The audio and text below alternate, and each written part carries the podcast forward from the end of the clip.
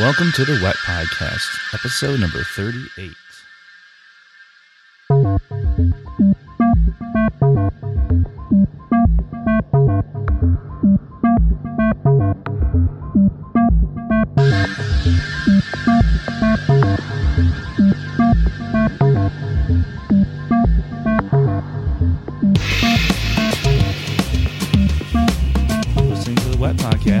Education and technology with your host, me, Eric Marshall. Some weeks I have interviews and some weeks are solo casts. This is a solo cast today. I've been thinking lately about boundaries and comfort zones and how to uh, how to kind of push out of them. I feel like in my own life I have um, relied on comfort zones to kind of keep me in the same position I've been in for a long time, preventing me from growing, perhaps, but on the other hand, keeping me comfortable and and and fed, I guess, in a way. And uh, lately, I've had a couple things happen that have taken me a little bit out of my comfort zone.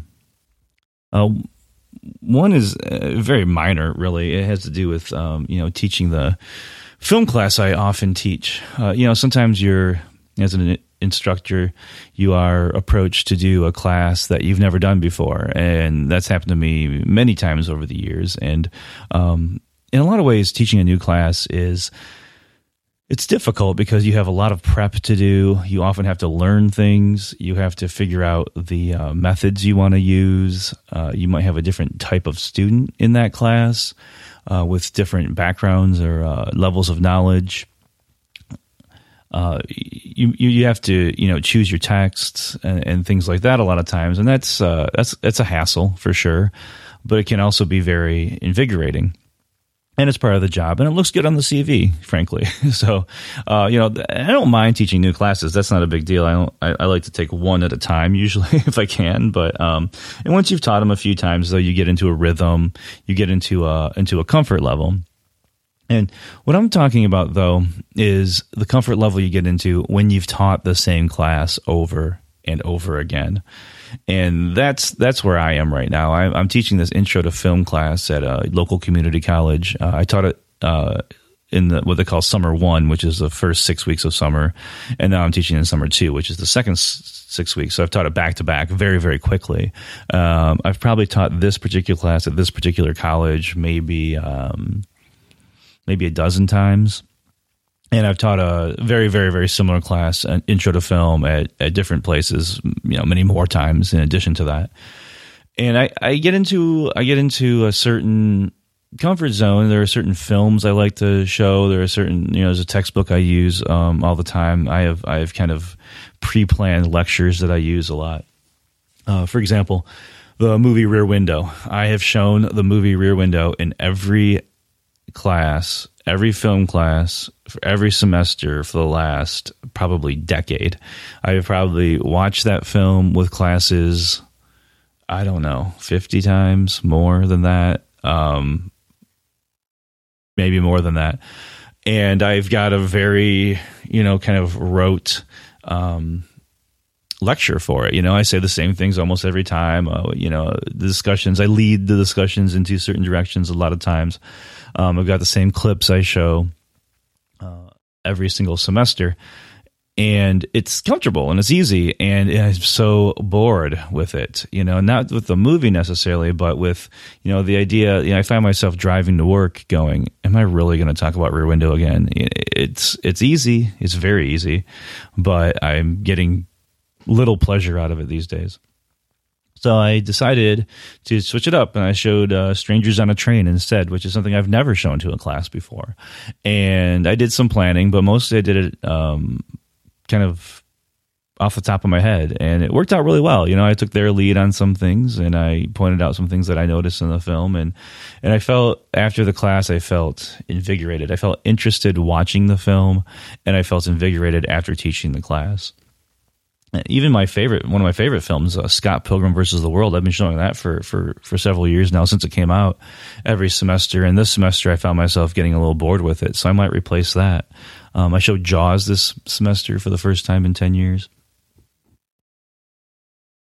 and uh, I'm adding some new films as well towards the end of the semester, uh, just to change it up a little bit, and and consequently, I'm changing my lectures and I'm changing the order in which I lecture on particular topics. And I found that this semester has been one of the more interesting semesters for me because I stepped outside of my comfort zone. It's a little more work, but you know. Um, another example is uh, in my tutoring business. I uh, I tutor mostly ACT and some SAT, and uh, I find it very very easy. You know, most of my tutoring I go through a uh, a company. They refer me, and I set up the schedule, and I meet uh, students in a local coffee shop, usually uh, local to them, not to me. I, I, drive quite a ways to get there, but most of the kids that I tutor live in a particular area, and uh, they pay this agency, yeah, who then subsequently pays me. So I get I get a cut um, basically of the of the of the price. Um, I could have my own clients, and I do have some of my own clients as well, um, where I generally charge more than I get for the uh, cut, but less than they would pay through the agency, if that makes sense. Um, but mostly it's through this agency, and mostly it's ACT, and it's very, very easy. I know exactly what to do. There's no prep. I show up with practice tests. I know exactly how to teach these kids. I've been doing it for 12 years. I know all the answers to the questions on the practice tests. I know how to figure out what they're doing wrong and how to fix that. Um, I can teach grammar. It's super easy. It's mindless. It's dull. Um, I actually enjoy interacting with the kids for the most part. Um, I don't like the setup part, like talking to parents and setting up schedules because that can be hard. But uh, but you know, it's it's it's not intellectually stimulating. That's for sure. Um, it's it's rewarding, but it's not intellectually stimulating. So recently, I got a call from a student who wanted some summer tutoring in writing. She wants to do creative writing, uh, analytical writing, stuff like that. And she's going into tenth grade, and the the father told me a story about how um, it's a, it's a very special case where I don't really want to get into too many details just for privacy reasons, but it's it's a very special case where they wanted me to come to the home, um, do a couple hours a day, a couple times a week, um, as much as possible. The father was very enthusiastic about it, and uh, he he said that the daughter his his daughter was very enthusiastic as well, and this set off all kinds of bells in my head. First of all, writing instruction. I have to come up with assignments. I'll have to I'll have to grade stuff or you know look at stuff and help her with revision. I'll have to probably do some grammar instruction. I don't know what her skill level is. Um, I don't generally come to the homes of students. Uh, I don't like to because it's uh, for various reasons. Um, you know, just liability and and just scheduling, and it's just it's just difficult.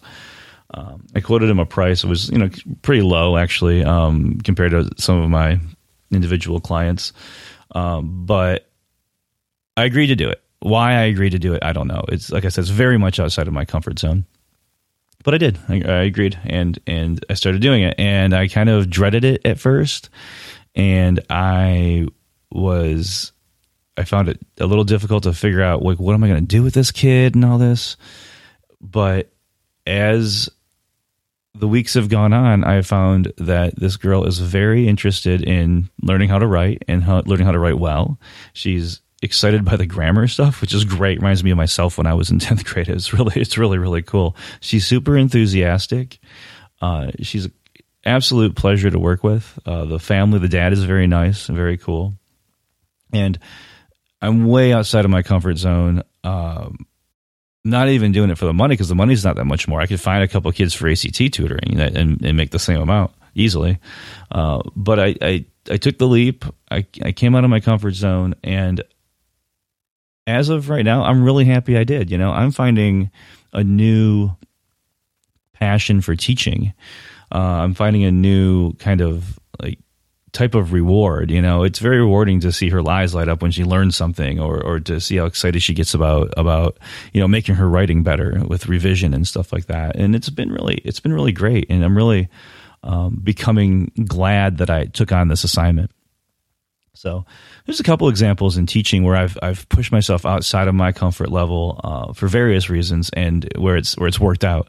um, there are some other uh, examples where I've done that and it's not working out, and I can't wait till it's all over. so, I mean, it's a risk. You know, you risk uh, getting into a situation that's just uncomfortable and then and that you don't want to be in. And but you know, the reward is that you find yourself uh, doing something that you wouldn't have done in ways that you wouldn't have done, and finding rewards that you weren't finding before. And it's really, it's really, it's been really great. Uh, my struggle now is to find that same thing in my writing. I'm in a comfort zone in my writing, and unfortunately, my writing my, my comfort level is writing three quarters of something and not finishing it, or writing uh, something and not revising it fully. You know, things like that. Uh, stepping short of publishing, and I need to push, push, push, push out of that comfort zone so that I can find rewards that I'm getting beyond just what basically writing for myself, which is, uh, I guess, if you think about it, what I've been doing since I haven't been sharing with anybody. So these are just some thoughts about about stepping outside of of you know your normal boundaries and your normal comfort zones. So um, you know, let me know what you think. Uh, drop me an email at eric at ericmarshall.net or just go to the website at ericmarshall.net slash wet and leave a comment. I'd love to hear what you have to say about um, about your own comfort levels and in your ability to or failure to get outside of those those comfort zones. Are you in a rut? How do you get out of it? You know, have you recently gotten out of a rut? How did you do it? You know, leave a comment at ericmarshall.net slash wet or uh, or hit me up on Facebook. I've got the Facebook page for this podcast, which you can find on facebook.com slash wet podcast and, and give me a, give me a comment there. Share with us, uh, your, your thoughts on comfort levels. Once again, this is the, the Wet Podcast, episode number 38. I appreciate you listening, and I'll see you next week. Thanks. This is Eric Marshall, and I'll catch you next week. Bye bye.